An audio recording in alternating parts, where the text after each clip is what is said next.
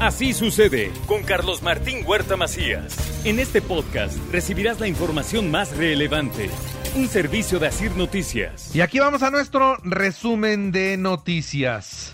Reapertura. La reapertura total eh, no significó buenas ventas para el comercio del centro histórico. Apenas se incrementaron un cinco por ciento. ¿Por qué? Porque no hay dinero. La gente salió a caminar, pero no a comprar. Eh, este llamado a que, bueno, la reapertura en horarios en todos los sitios comerciales es muy positivo, pero nos generó una gran presencia de personas en el centro histórico, pero eso no significó que la, un aumento en el consumo. La situación económica que, que está dejando esta pandemia es enorme, hay, hay un boquete muy difícil para las familias. Y debido al eh, encarecimiento de los insumos, las hojaldras están subiendo de precio hasta cinco pesos más por pieza. Se acordó que a partir de hoy, lunes, pues eh, se ajustará el precio que teníamos de hace dos años, eh, la manteníamos en veinte pesos, ¿no? A como están ahorita los, los insumos de, de encaro, encarecimiento, eh, era para poderla dar mínimos treinta pesos, pero pues también nosotros, considerando que es un poco agresivo ajustarlo a ese precio, decidimos mantenerla en veinticinco pesos. El secretario de Cultura, Sergio de la Luz Vergara Verdejo, anunció que del veinticuatro de octubre al dos de noviembre se llevará a cabo el programa Entre Vivos y Muertos. Por eso le llamamos Entre los Vivos y los Muertos, entre la tradición ancestral, cultural, inmaterial que celebramos entre los pueblos indígenas, los mestizos y afromexicanos. En menor escala es celebrada también en otros países. Vamos a tener una combinación de ofrenda que ustedes también la van a ver. También le informo a usted que Puebla se mantiene como el principal productor nacional de flor de cempasúchil. En otros temas, el Ayuntamiento de Puebla inicia el diálogo con los vendedores informales. setenta y dos horas estuvo limpio el centro, pero ayer regresaron a las calles. Hoy, desde muy temprano, hay un operativo policíaco para impedir nuevamente que se instalen. Habilita el Ayuntamiento diecisiete puntos de pago temporal de servicios. La tesorería abrirá hasta el veinte de octubre. Rindió protesta Liliana Ortiz de Rivera como presidenta del Sistema D I F en el municipio de Puebla. Nuestra meta, generar acciones que repercutieran en una mejora tangible para la población vulnerable. Hoy la vida nos pone de nuevo en el camino. Por ello, estar aquí tiene un significado muy especial para nosotros. Vamos a retomar el sendero donde lo dejamos. Y lo vamos a hacer. Saldo blanco tras el cambio de gobiernos municipales. Hay paz y gobernabilidad. Esto es lo que dijo el gobernador Miguel Barbosa. El poder municipal se dieron de manera adecuada, ordenada, el día quince, viernes, y no tenemos ningún reporte de ningún incidente, pero el estado de Puebla se mantiene en paz en cuanto a la gobernanza que hay en su territorio.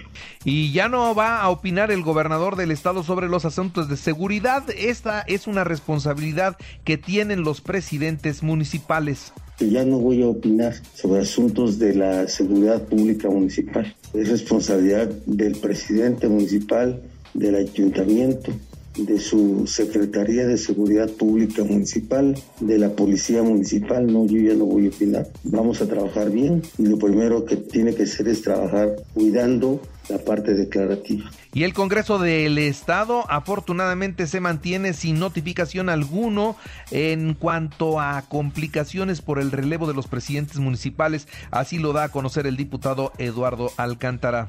Ahorita que debe estar a cargo de la supervisión de estos cambios en la Dirección General de Gobierno. Ellos deben estar al pendiente de los cambios. No nos ha llegado información todavía formalmente a la comisión. Por tanto, no tenemos notificación formal. Si hubiese notificaciones formales, estarían entrando a la sesión de este jueves para que se turnaran a la Comisión de Gobernación, pero hasta el momento comunicación formal no hemos recibido nosotros alguna.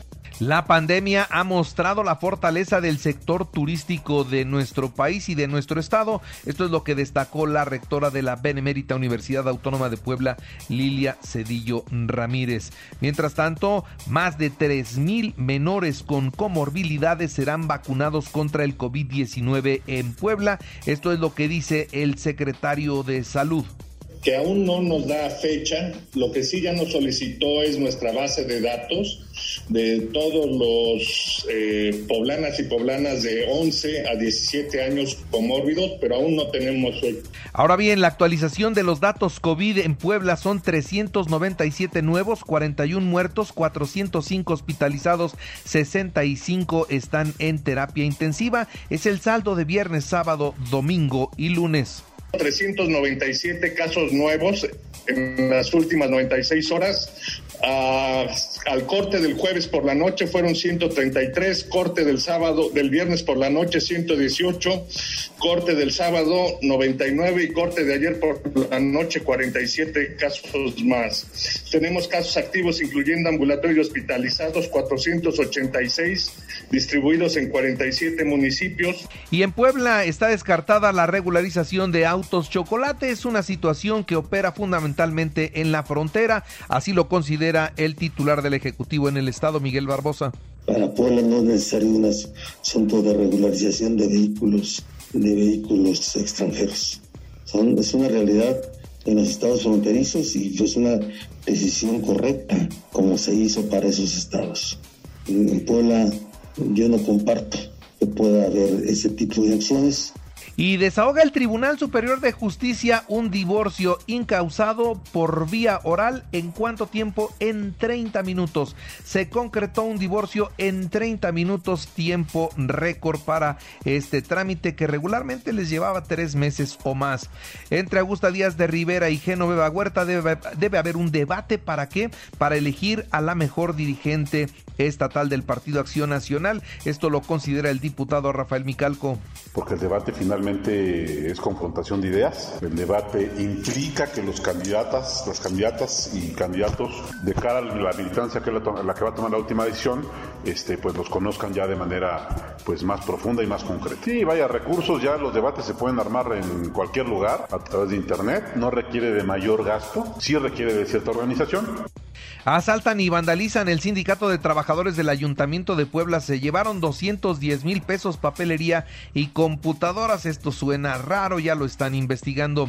Descubren un cuerpo encobijado y en estado de descomposición dentro de un tambo. Esto es en la colonia Santa Lucía. También le informo que esta madrugada se registró el incendio de una fábrica ubicada en la colonia, en una colonia de Chachapa, en el municipio de Amozó, que es una fábrica de borra la que finalmente se está, se está quemando. En la información nacional e internacional, mire usted, la vacuna Sputnik está envasándose ya en México y se aplicará en territorio nacional a partir de la segunda quincena del mes de noviembre. Se utiliza para los mexicanos a pesar de que aún no tiene el reconocimiento de la Organización Mundial de la Salud, pero está en trámite, espero que muy pronto lo tenga. Una niña con cáncer buscó ampararse contra los dichos del doctor Hugo López Gatell y le negaron el amparo a pesar de que el juez resolvió no se puede politizar la salud de los niños. Negó el amparo de pues a esta menor de cuatro cuatro añitos para que López Gatell se disculpara. No lo hará, no lo hará. Carlos Cabal, Carlos Cabal Peniche acordó entregar a crédito real las acciones que adquirió de Radiópolis a cambio de que sea cancelada la orden de aprehensión en su contra. Dice, ahí está, ahí se los dejo y libérenme, déjenme en libertad. Avalan en comisiones la ley de ingresos con veinticuatro votos a favor y diecisiete en contra. El dictamen se turnó a la mesa directiva para que sea presentado en el pleno. Se prevé una recaudación de siete billones ochenta y ocho mil doscientos cincuenta punto tres millones de pesos. Y la dirigencia nacional del Partido Revolucionario Institucional asegura que aunque tomará en cuenta la opinión de los ex líderes del partido que se pronuncian en contra de la reforma eléctrica, dicen, bueno, hay que estudiar, eso es lo que dicen ellos, pero hay que estudiar. El dirigente del P R I se está doblando hablando y lo que no sabemos es por cuánto. El miércoles, la audiencia de Rosario Robles, donde un juez definirá si se mantiene en prisión o si le dan libertad para irse a su casa. Subir el costo de los pasaportes, van a subir los pasaportes el próximo año.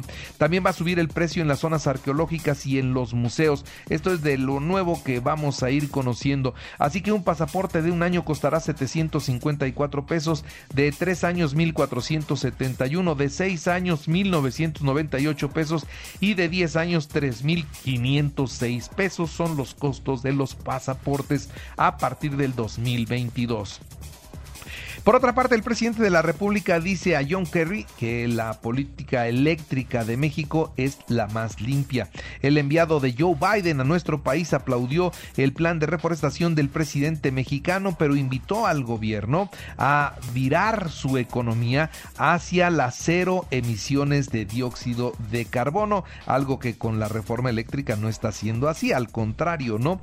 Vamos a ser un país más contaminante. El gobierno de México va a apoyar el plan que enfrente las causas y consecuencias del cambio climático propuestas por el presidente Joe Biden, porque el gobierno de Estados Unidos tiene voluntad para que eh, los programas como este, el de Sembrando Vidas, se amplíe y se enfrente la migración. Esto es lo que respondió el presidente mexicano. Y todos los decretos para legalizar los autos chocolate han fracasado. La Asociación Mexicana de Distribuidores Automotrices criticó la contradicción del gobierno federal en su política de combate a la corrupción y el desdén a la industria automotriz.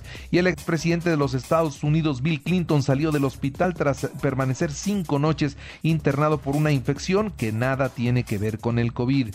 Y murió por complicaciones de COVID Colin Powell, el líder militar y primer secretario de Estado de color en los Estados Unidos durante la administración de George Bush junior En los espectáculos murió el actor Miguel Palmer, tenía setenta y ocho años de edad, sufrió un infarto.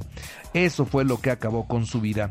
En los deportes, Puebla-Mazatlán a las diecinueve horas en la jornada catorce de la apertura veinte veintiuno, Querétaro-Monterrey a las cinco de la tarde, América-Santos a las siete y Atlas-Cruz Azul a las nueve.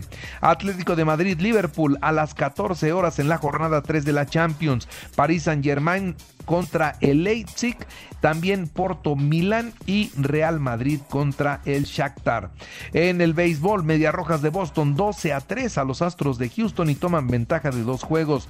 Dodgers Bravos hoy a las cuatro de la tarde en el tercer juego de la serie por el título de la Liga Nacional. En el americano, Tennessee treinta y cuatro a treinta y uno a los Bills de Buffalo en el cierre de la semana seis de la N F L. Y recuerde que Así Sucede está en iHeartRadio y ahora puede escuchar a toda hora y en cualquier dispositivo móvil o computadora nuestro podcast con el resumen de noticias, colaboraciones y entrevistas. Es muy fácil, entra a la aplicación de iHeartRadio, selecciona el apartado de podcast, elige noticias y ahí encontrarás la portada de Así Sucede.